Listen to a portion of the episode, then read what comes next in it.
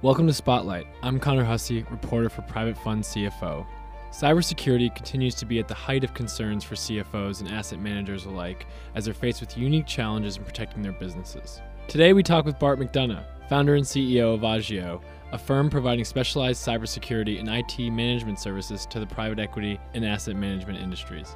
He explains some of the opportunities Agio is seeing in the market, how cybersecurity can strengthen the bond between GPs and LPs, and the need for firms to adopt tailored cybersecurity solutions.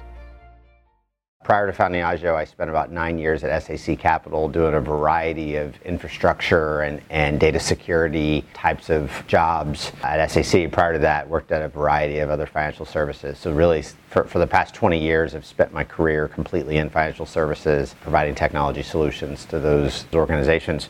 Prior to founding Agio, we, I actually, as a part of SAC, tried to go out to the marketplace to find an outsourced provider of some of these services. And what I found is there were a lot of firms that were focused on providing services to hedge funds and private equity firms, but they were really focused on being the entire IT department. They weren't looking to just supplement what an existing IT department was doing.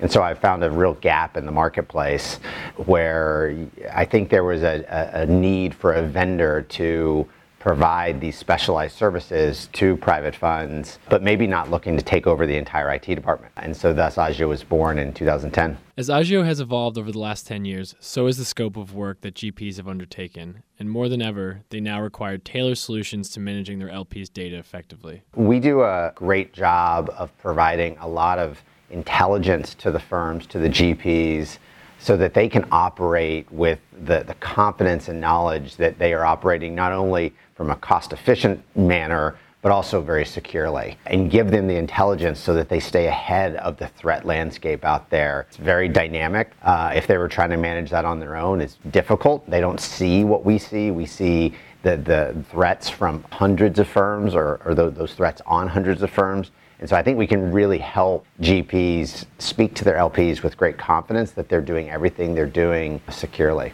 While CFOs often list data management and cybersecurity as some of their top concerns today, board members still aren't quite up to date with cybersecurity integration. I think the first thing is to make sure that there's buy in all the way at the top. So the C suite, the board really believes in cybersecurity and knowing that they need to do it not only to keep their firms compliant, but also secure. So that's the first thing. The next thing was establish some sense of governance, whatever that is. If that's a monthly meeting, if that's a quarterly meeting, where the key stakeholders in the firm are meeting regularly to discuss the threats and then the corresponding risk mitigation activities they can do.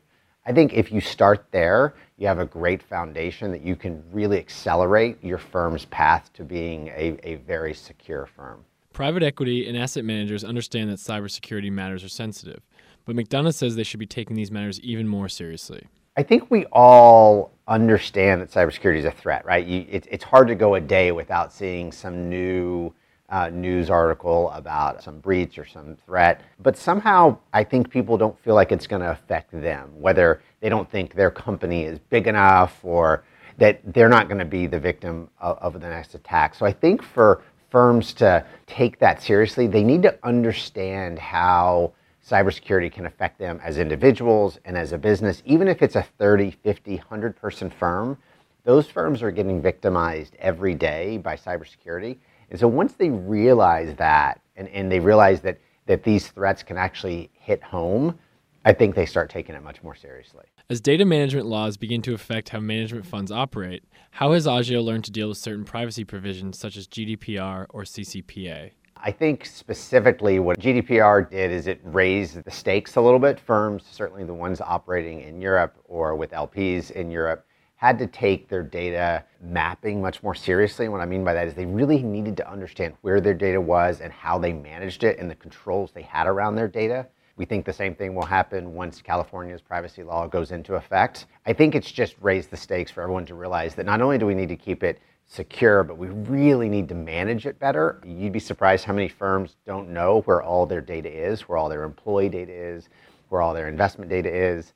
Uh, it takes them a while to kind of get the inventory of that data, and GDPR and other provisions has helped us kind of tighten that up. Threat intelligence is an effective first step in safeguarding your firm's data and allows fund managers the opportunity to understand the most important parts of securing it. I would make sure that you're getting really quality threat intelligence. Understand what's happening not only globally, but also to other fund managers. What are the threats? How do you how do you understand that? Because if you don't know what the threats are, you probably aren't building the right defenses.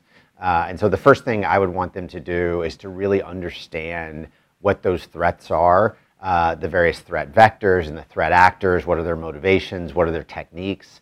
Because once you have that, you can really design your protections adequately let's think about what those crown jewels as they are of most firms. So it's going to be data, but also access to funds. And so what we're seeing is that the bad actors are getting increasingly sophisticated in their ability to extract funds, manipulating the various individuals that are responsible for wiring funds, tricking them, socially engineering them to get those funds. That's their end game, and they're getting much better at it. They're using more and more data points about an individual to convince them, to trick them, to spearphish them. And so I think while that might not necessarily be new, they're just getting much better at it. And so firms, if they don't have the adequate protections and defenses in place, they're going to be victimized and not for a few thousand dollars at a time.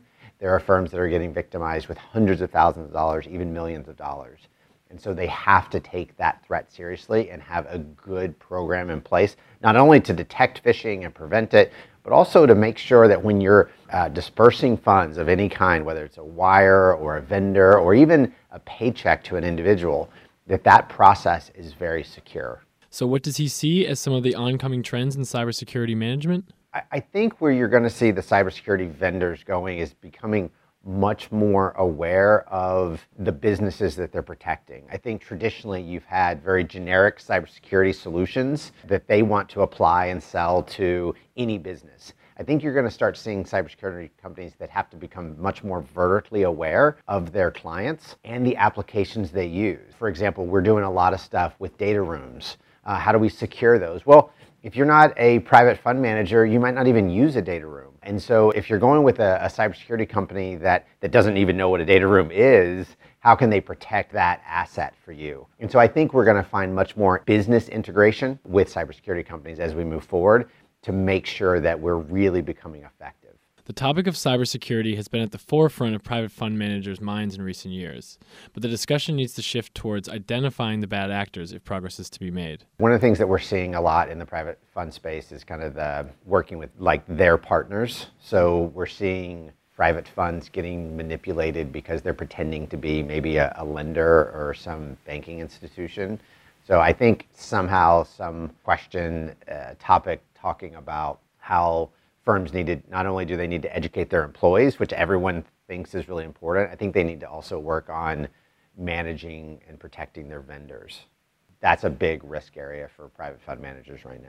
And also, I think one of the things that we've done a good job of is understanding threat profiles because we see what's happening to other firms, but just being quicker about taking threats that are happening to client A and making sure that client Z is getting protected as well uh, from that same threat. So just that speed that we're applying the threat intelligence from the hundreds of clients we have, I think is one way that we will continue to improve the cybersecurity of our clients.